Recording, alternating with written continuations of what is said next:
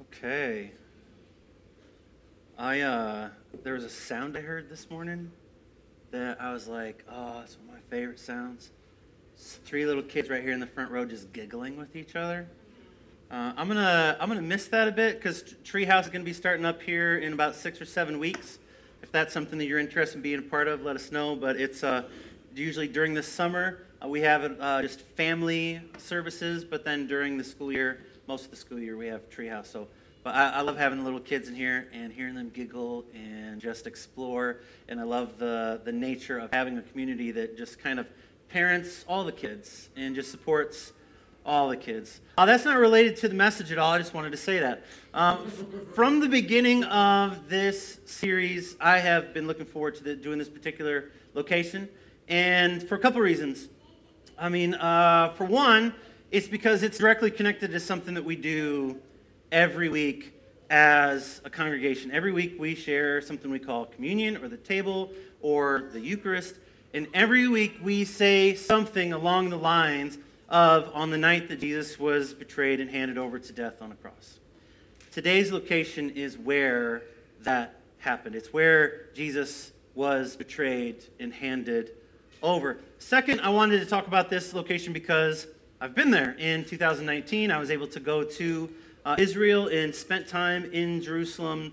And so today's location happens to be a place that I was able to go to and take pictures of. So, Liam, if you'll put up that first picture, this is what we're going to be talking about today. It is the Garden of Gethsemane, or just Gethsemane. It is on a place called the Mount of Olives. I sat and I prayed in a place that Jesus presumably sat and prayed. And so I thought that we could look at this location and consider what we might learn from what we see happen at this location. So if you have your Bibles, uh, we're going to be in Matthew 26. If you want to go ahead and um, open that up. And it's going to be Matthew 26. If you have a digital Bible, it's easy to find. If you have a physical Bible, it's the very first book in what's called the New Testament or the Newer Testament. If you don't have a Bible and you would like one, they are out on the uh, bookshelf out in the lobby. You're welcome to take one, take it home. It's yours, it's free. Otherwise, download one from any of the digital app stores. Uh, today, I'm going to be reading from the New International Readers Version, the NIRV. Uh, the NIRV uh, is uh, a very easy version to read. It also changes some words um, that, that make it kind of a little more modern to make it easier to understand. So, we have a tradition of giving the scriptures our full attention here at the house. One of the ways we do that is by uh, standing as we read the scriptures. If you are able or would like to, uh, join me as I read from Matthew 26, starting in verse 36. It says this Then Jesus went with his disciples to a place called Gethsemane, and he said to them, Sit here while I go over there and pray. He took Peter and the two sons of Zebedee along with him, and he began to be sorrowful and troubled.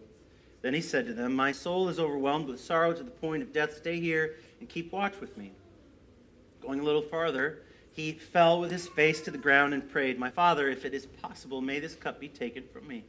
Yet not as I will, but as you will. Then he returned to his disciples and found them sleeping. Couldn't you men keep watch with me for an hour? He asked Peter.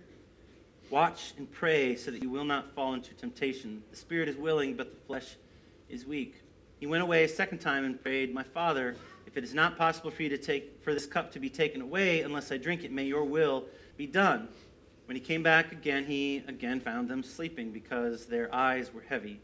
So he left them and went away once more and prayed the third time, saying the same thing.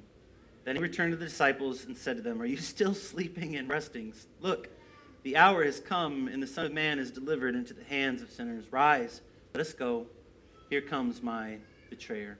Let us pray. God of every tribe, every tongue, every color, and every nation. We thank you for the scriptures that we have them, that they have persisted throughout the millennia. And I pray that today, whatever you have for us to learn, pray that it would stick. Pray that it would become a part of the framework of our faith, that our faith would become stronger, and that we would become more like your son, Jesus. Amen. Amen. Thanks, all. You can have a seat. Okay, before we get into the context of this passage a little bit and to some of the things that actually happened in the passage, I want to ask the question was I really praying where Jesus prayed? Is the current Garden of Gethsemane really where the garden was? The, the easy answer is maybe. We don't, we don't really know for sure. Uh, let's put up this next picture of, of the city. Uh, tradition tells us that this is the spot where the red circle is with the little red arrow. Uh, the garden, that garden is directly across the Kidron Valley. You can see how there's a separation between it and that blue uh, rectangle is where the temple is. That is the entire Temple Mount. The little golden globe you see there is, is an Islamic temple that is on the mountain now, but the entire blue thing is the actual mount that is built up that things could be could be built on and that is that mount goes all the way back to the day of jesus. It was never destroyed. It was never knocked down. And so this is on the east side of where the temple is. Let's put up the next picture. I took this picture of the temple wall. That's the east temple wall. I took this from the garden.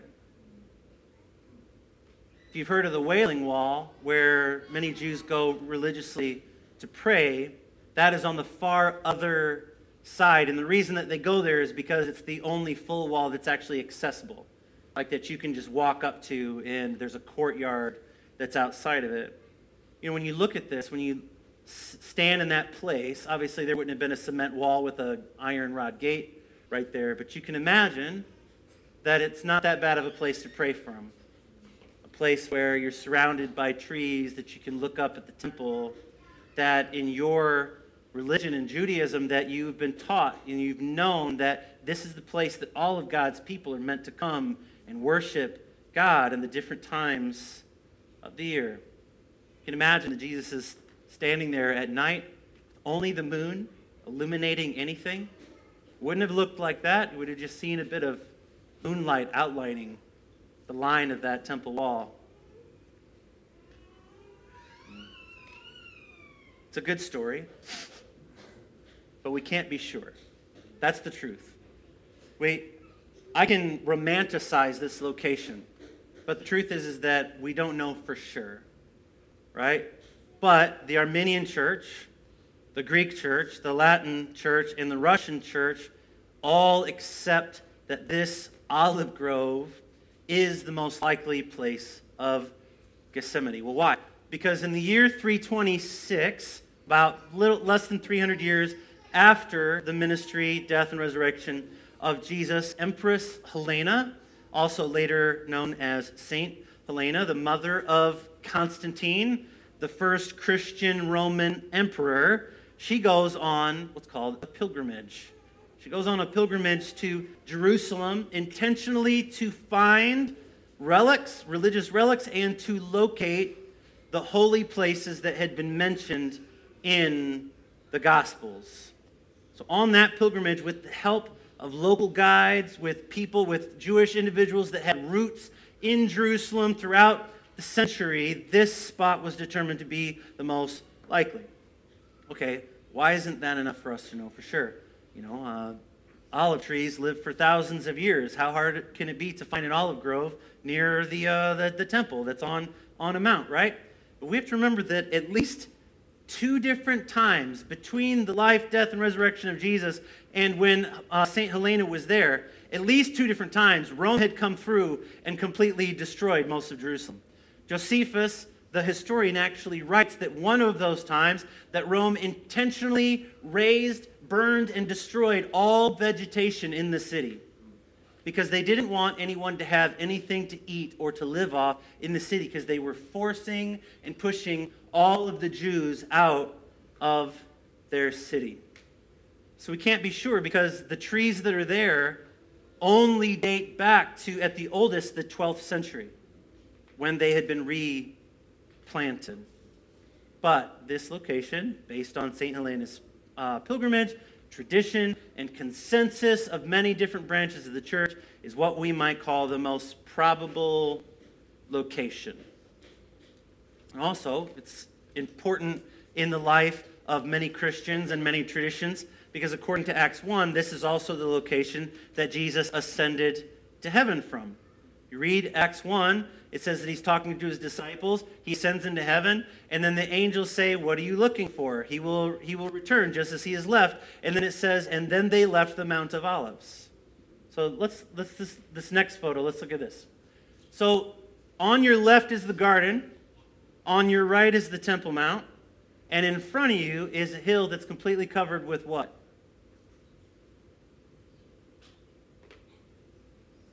Those are tombs. Every one of those boxes has somebody in it. And the reason is because it dates back to the, uh, let's see, the uh, 1700s, when in particular, because of the belief that Jesus would return, some people interpret it as not just in the same way, but to the same place. And because Christians believe that when Christ returns, that the dead in Christ shall rise and see him and be with him, these people wanted to be the first to rise and the first to see him. So they, painstakingly, figured out how to be buried basically on the east side of the Kidron Valley, looking, facing the temple. It's pretty, pretty amazing. One sage wrote this about this phenomenon. And they will sprout out of the city like the grass of the field. How beautiful is that? Hmm. All right, so other than the historical context of the location and why it's probably, probably the right spot, what can we learn from what we see happen at this location? Right, so one, the first thing that I want to point out, and I've brought this up a number of times just very momentarily at the end of services when we're talking about communion, the first thing that I want to point out is the trust that Jesus had for his Father. Today we sang two different songs connected to the concept of trusting the Father. We sang Good Plans, we sang a new song, Fear is Not My Future. Both are pointing us to trust in God the same way that Jesus trusted the Father. And we're not just singing our good intentions. Christianity and singing and worship isn't trying to brainwash our, ourselves into unrealistically being optimistic. Why? Because the God that we serve, we know, suffered and died on a cross. No Christian should be under the delusion about whether life includes some disappointment and pain. But when we read the Gospels in the pages that leads to this moment in the garden. Over and over, Jesus affirms the positive and healthy relationship that he had with the Father. That God had good plans. That fear was never his motivating emotion. Over and over, Jesus talks about the love that the Father had for him and then eventually, Jesus turns that conversation in the book of John in chapters 15 and 16 about how the Father loves him and turns it and says, And as the Father loves me, the Father loves you. Jesus and the gospel writers want us to know that the relational dynamic between God the Son and God the Father is the same dynamic that can exist between each of us and the Father. Guys, this is huge. This is so important for us to understand.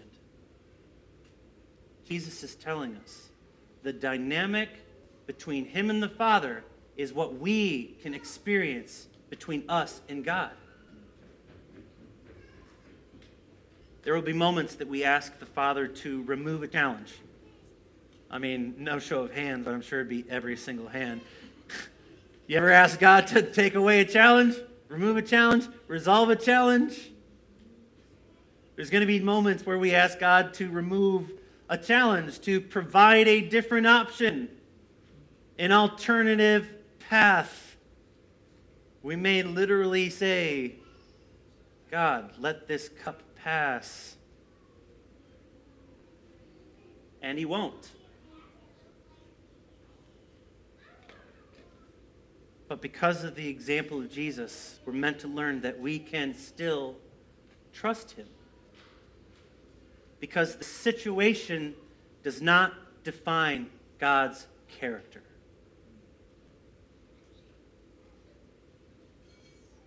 And as the scriptures say, and as we sung today, God can turn anything for good.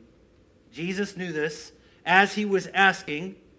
Jesus knew that even as he was asking, that if the Father did not provide a different path, so think about this.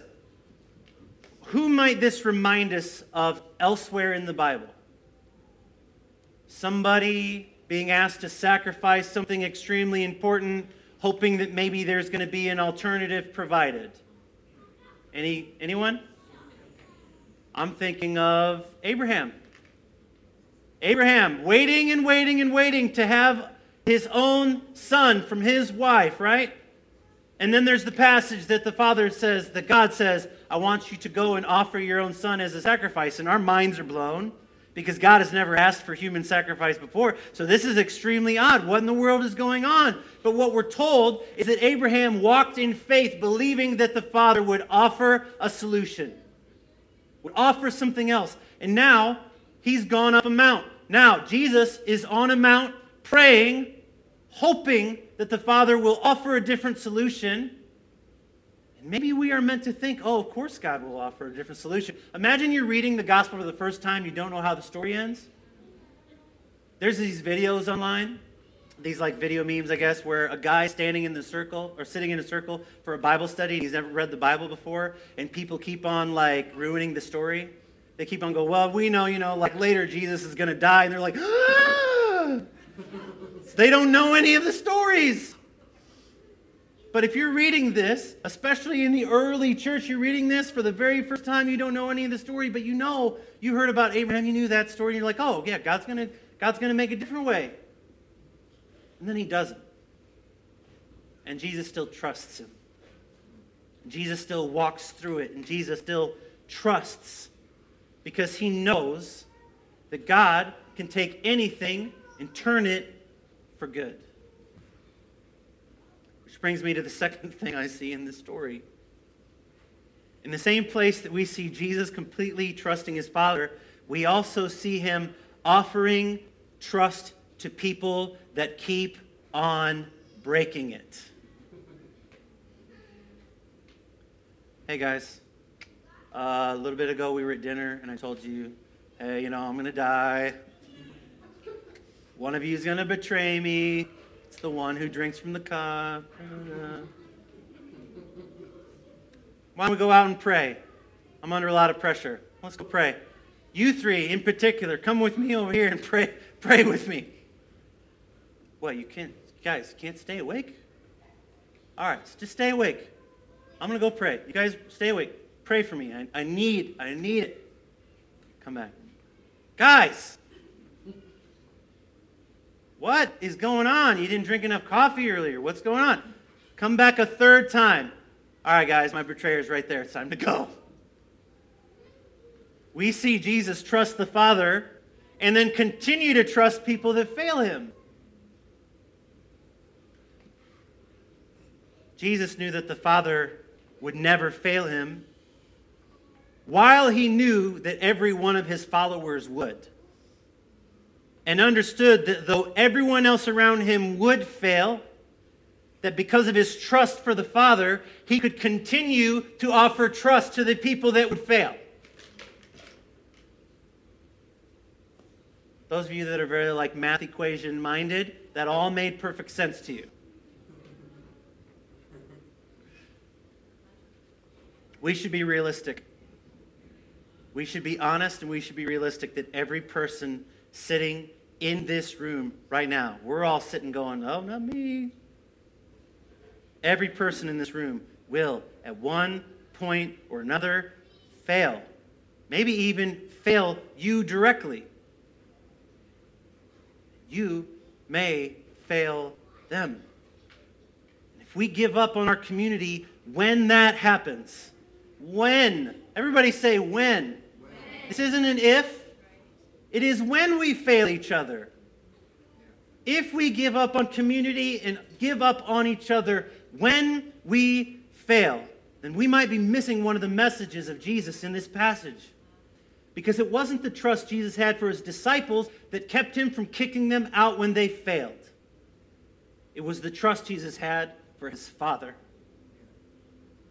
That the Father would never fail him, that shaped how Jesus treated the disciples when they failed. I think there are plenty of people that are really disappointed in God when what they're really actually upset about is that the friends around them didn't live up to their expectations or needs. Which sometimes is fair. They're probably right. Because we're human and we're flawed.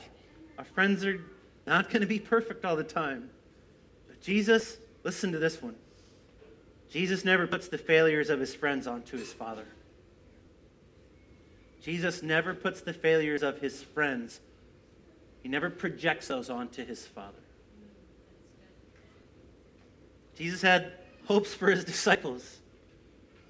Jesus, more than once throughout the Gospels, if you read all the accounts of the Gospels, more than once he expressed frustration towards them. But Jesus never lost sight that they were only humans. Jesus didn't withhold what was good from broken humans because they were broken. Instead, because they were broken, Jesus gave them what was good.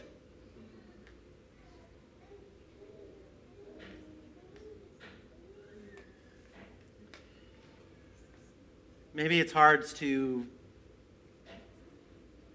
catch the scope of this, right? Somebody in this room at one point or another has felt like absolutely everyone has betrayed me. Absolutely everyone has abandoned me. Right? And then there's Jesus, who could actually say, Everyone has abandoned me.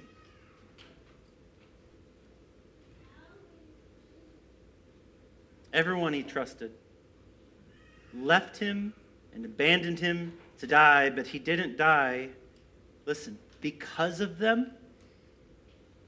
He died for them.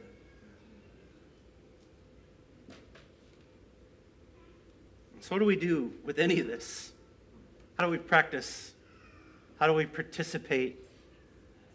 Well, there's a little secret that's hidden in the garden. Um, the word Gethsemane means oil press.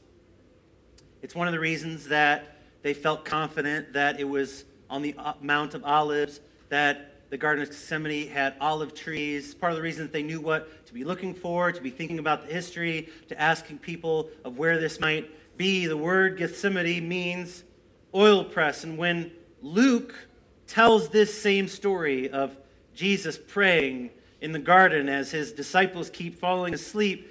Luke, being someone that is believed to be by tradition, had, having been a medical doctor, he says that Jesus, his sweat was like drops of blood. The metaphor here, the illusion that's being pointed at here, the connection is almost sure that Luke is trying to get us to connect the idea that he is in the place called oil press and that he is under so much pressure that his very life is being squeezed out of him. It's one of the best things that we can do, one of the best ways that we can participate with this pra- pr- practice and participate with this passage is for us to remember. Just look around for a second. Just make eye contact with at least one other person that's in this room. Ready? Yeah. Everyone here, everyone you meet, every person is under some kind of pressure.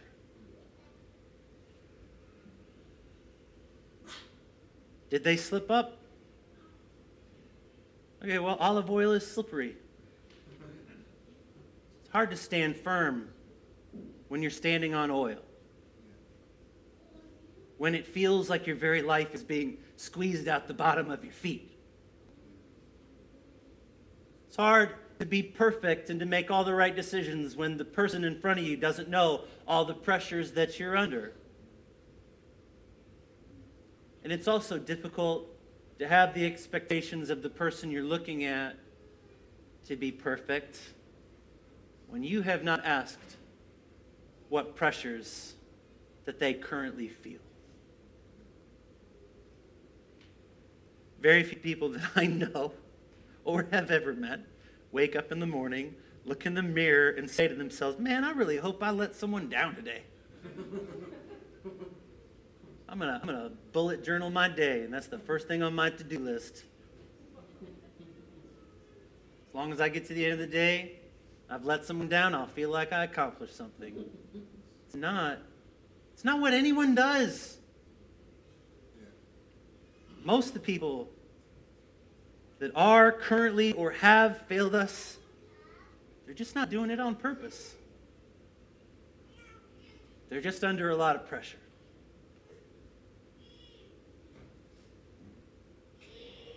I've said it before, and I'll say it probably a hundred or a thousand more times that one of my favorite things about the scriptures, one of my favorite things about the Bible is that it spends zero time trying to hide how flawed humans are. And even more, it spends zero time trying to hide the flawed humanity of the people in the Bible that we turn into heroes of the faith. The three that were closest to Jesus, Peter, James, and John. John was the one that in the book of John that he wrote, he's always describing himself as the one whom Jesus loved. He's the one that fell asleep, that couldn't stay awake for the one who loved him. Peter. Peter was the one who first said that you are the Messiah, and Jesus said, You are right, you are the rock, and on this rock I will build my kingdom.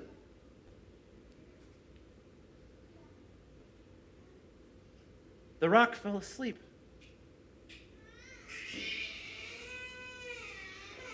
These are the people that could not stay awake for an hour and pray with the one they believed was the answer.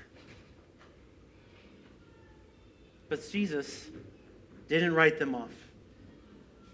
And if we are going to be like Jesus, we have to keep in mind that everyone is under pressure. We can give them the same benefit of the doubt that we would want them to give to us when we fail. And when we are under pressure, we can turn to the Father. And I think that we're meant to bring our friends along, and we're meant to remember while those friends may fail us in our moment of need, the Father has good plans. And His love will never fail. Even the failure of our friends will be turned into something good. Amen? Let's pray.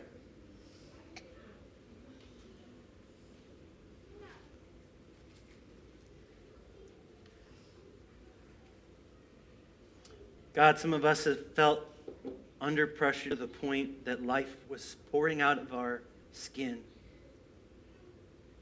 We have felt that there are no more options.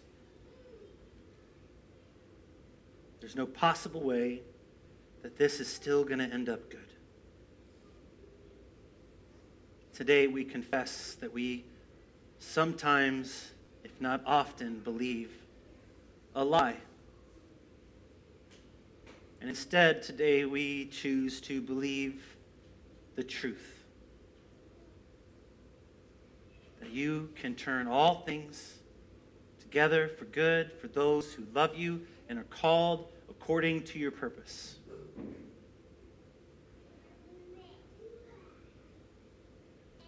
I pray that you help us remember that every moment of every day.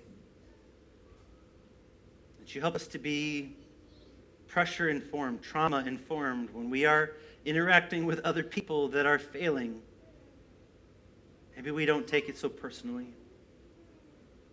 We think of what they might need. How we might be a part of turning something difficult to something good. Amen.